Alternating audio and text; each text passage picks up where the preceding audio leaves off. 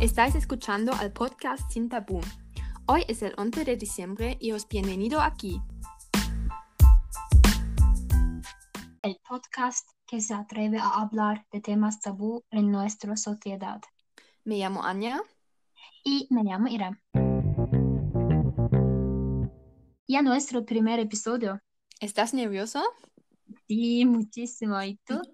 Si no me lo preguntas, nadie va a notarlo. ¿Has encontrado mi casa bien? No. Vives en el culo del mundo. No hay nada excepto de tu casa aquí. Hoy hablamos sobre el tema eutanasia. Sí, hicimos una entrevista con una experta. Caroline Mata está una estudiante de teología y escribió un proyecto de fin de carrera sobre el tema de eutanasia. Nuestros hechos se basan en las informaciones de la entrevista. Anya, tú te has informado sobre ese tema. ¿Cuál es la diferencia entre la eutanasia activa y la eutanasia pasiva? Los términos activo y pasivo suelen utilizarse de manera interdependiente, hacer y dejar pasar. Aquí están las diferencias. La eutanasia pasiva es abstenerse de tomar medidas para prolongar la vida o reducir los dolores que tal vez cortan la vida. La eutanasia pasiva indirecta es la aceptación de una muerte temporal como efecto secundario de las medidas de alivio el dolor. ¿Cuál es la diferencia entre los dos? En la eutanasia pasiva, una persona decide que no quiere medicamentos que tal vez prolongan la vida. Y en la pasiva indirecta se acepta que una persona puede morir por causa de medicamentos que recibe por el dolor. Pero así uno mata a la persona. Sí y no. Esas personas que, que tienen tantos dolores no pueden sobrevivir eso. También eso solo se hace para personas que explícitamente quieren eso. Vale, y la eutanasia activa directa es matar por un deseo de una persona, provocando activamente la muerte de una persona a deseo suyo. La eutanasia activa indirecta es el uso de drogas que mejoran la condición a corto plazo pero que tienen el efecto secundario de acortar la duración de la vida. Por ejemplo, drogas para aliviar el dolor. Eso no entiendo. Es lo mismo como la eutanasia pasiva indirecta, ¿no? No exactamente. Em, en la eutanasia pasiva indirecta se acepta que una persona que seguramente muere pronto, muere un poco más temprano y muere de causa de medicamentos, pero muere sin dolores. La eutanasia activa indirecta es para cualquier persona que recibe un medicamento, por ejemplo, por, no sé, luchar el cáncer. Para ese momento la situación se mejora y la persona puede vivir normal, pero en todo se corta la vida. Vale, y el suicidio asistido. Se da una sustancia letal, pero el suicidio realiza la persona a sí misma. Esa es la diferencia, sin intervención externa. La diferencia entre activo pasivo es decir, hacer o dejar pasar. Muchas personas se confunden y lo equivocan erróneamente con matar o dejar morir. Mm, tiene sentido. Sí, Irem, tú, te, tú sabes más sobre el derecho de todo eso, ¿no? ¿Hasta qué punto la eutanasia está regulada por la ley? Em, Suiza no tiene una reglamentación explícita sobre el tema del suicidio asistido o eutanasia.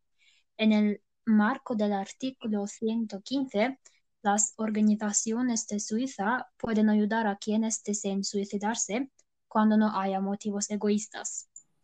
El artículo 115 em, dice su homicidio y inducción y suicidio asistido. Quien por motivos egoístas induzca o ayude a alguien a suicidarse Si el suicidio se ha llevado a cabo o se ha intentado, será castigado con una pena de prisión que no exceda los cinco años o con una sanción monetaria. En virtud de este artículo, la asistencia a un suicidio no es legal a menos que haya motivos egoístas detrás de ella.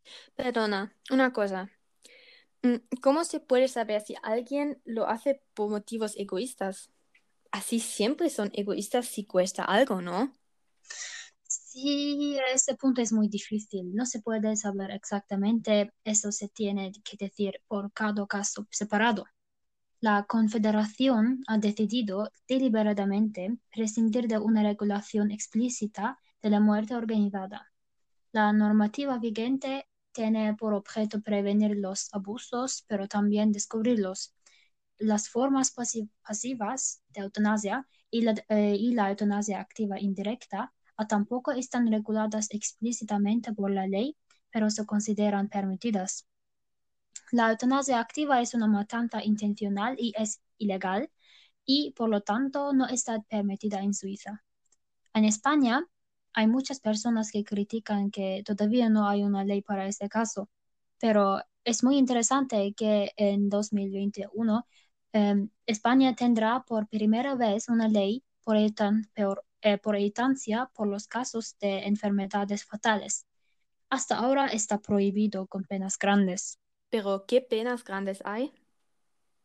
El Código Penal artículo 143 dice que el que induzca al suicidio de otras será castigado con la pena de prisión de cuatro o ocho años. Se impondrá la pena de prisión de dos a cinco años al que coopere, coopere con actos necesarios al suicidio de una persona. Será castigado con la pena de prisión eh, de seis a diez años si la cooperación llegara hasta el punto de ejecutar la muerte. Ah, sí. ¿Y cuál es tu opinión sobre la eutanasia? Hmm, creo que los humanos deberían tener una visión de humanidad que incluya la incurabilidad y no esté orientada al rendimiento, la salud y la libertad. Cuando como sociedad estamos orientados hacia el redimiendo, la salud y la libertad, y eso se convierte en la imagen del hombre, es muy cuestionable. A todo ser humano se le concede la dignidad humana, que no puede ser invalidada por nada, ni siquiera por la enfermedad o la discapacidad. Sin embargo, entiendo que a veces hay situaciones en las que la vida solo es agonizante y uno quiere irse. Aquí no quiero presumir de juzgar, de juzgar éticamente o de criticar tales decisiones. No se puede saber lo que ha pasado en un ser humano o entre el ser humano y Dios. Así que no tengo un sí a la eutanasia, pero tampoco un claro no. Mm. Pero, em, ¿cuáles son las consecuencias de prohibir la eutanasia activa? Sí, eso es muy difícil. Seguro la autodeterminación se vería afectada. Tal vez la cuota de suicidios subiera, subiría o las personas interesadas se irían al extranjero, como a los Países Bajos o a Bélgica, que tienen legislaciones muy liberales. Tú estás un poco crítico con todo eso, ¿no? Mm, ¿Cómo ves la diferencia entre la eutanasia y el suicidio? Em, la eutanasia significa ayuda para morir. Em, el término eutanasia viene del griego y significa buena muerte, o en, en otras palabras, morir suavemente sin dolencia. El suicidio puede traducirse como matarse a sí mismo, un acto auto ejecutado que lleva a la muerte. Em, creo que el suicidio se hace más a menudo en el calor del momento. El suicidio asistido, por otra parte, implica un acompañamiento prolongado con la víctima y por lo tanto puede ser más deliberado. En el suicidio asistido, em, los familiares pueden participar más en el proceso. El suicidio ocurre más inesperadamente y pone a los, a los que están alrededor de la persona en un estado de shock. Además, a, además, a veces las personas que encuentran a la persona quedan gravemente traumatizadas por eso. Las familias tienen la oportunidad de cambiar algo o despedirse de las personas, que en mi opinión es muy variable. Uy, tema muy difícil. ¿Crees que sería más fácil si se hablaría más sobre eso en nuestra sociedad? No lo sé. Mm, todavía sería difícil. Tal vez sería más fácil por las personas que quieren hacerlo, de, hablar abiertamente sobre eso. Mm, vale, hacemos un punto aquí. Eh, la próxima vez hablaremos sobre plantación de órganos. Muy interesante. Ya me alegro. Para daros la oportunidad de pensar sobre lo que habéis oído, siguen algunos ruidos bonitos.